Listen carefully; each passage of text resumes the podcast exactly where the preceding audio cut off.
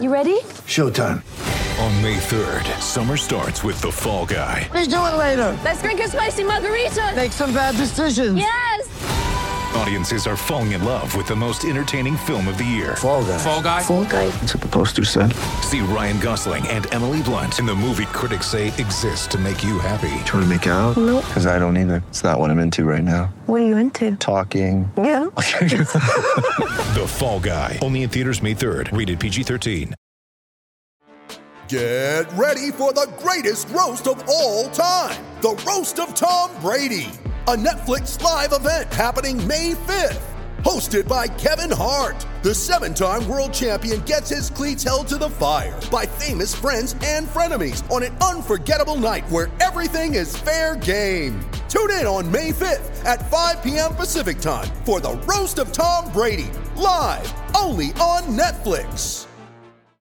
It's time for Brent, Brent, Brent. Today's rant is brought to you by Berried in Chocolate. Mother's Day right around the corner. Let Shari Fitzpatrick take all the concerns for mom.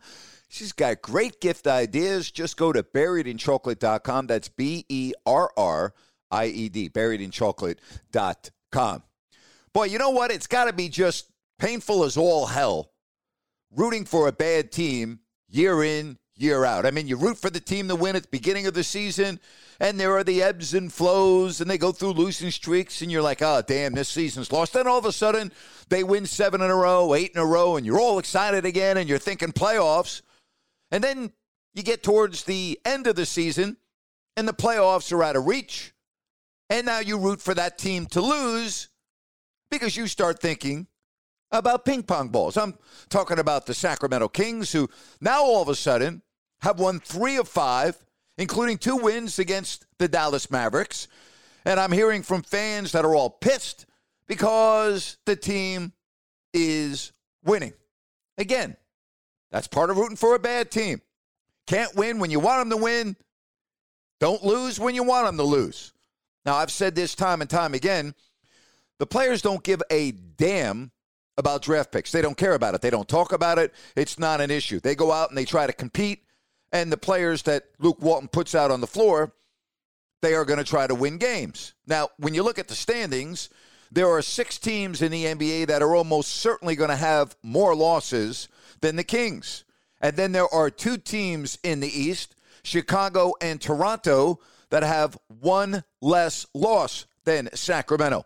So with each win that the Kings come up with, there's that chance that they'll fall behind Chicago and Toronto. So here's my message. Enjoy the last couple of weeks of the NBA season and understand that's part of the frustration. That's part of the deal when you root for a bad team.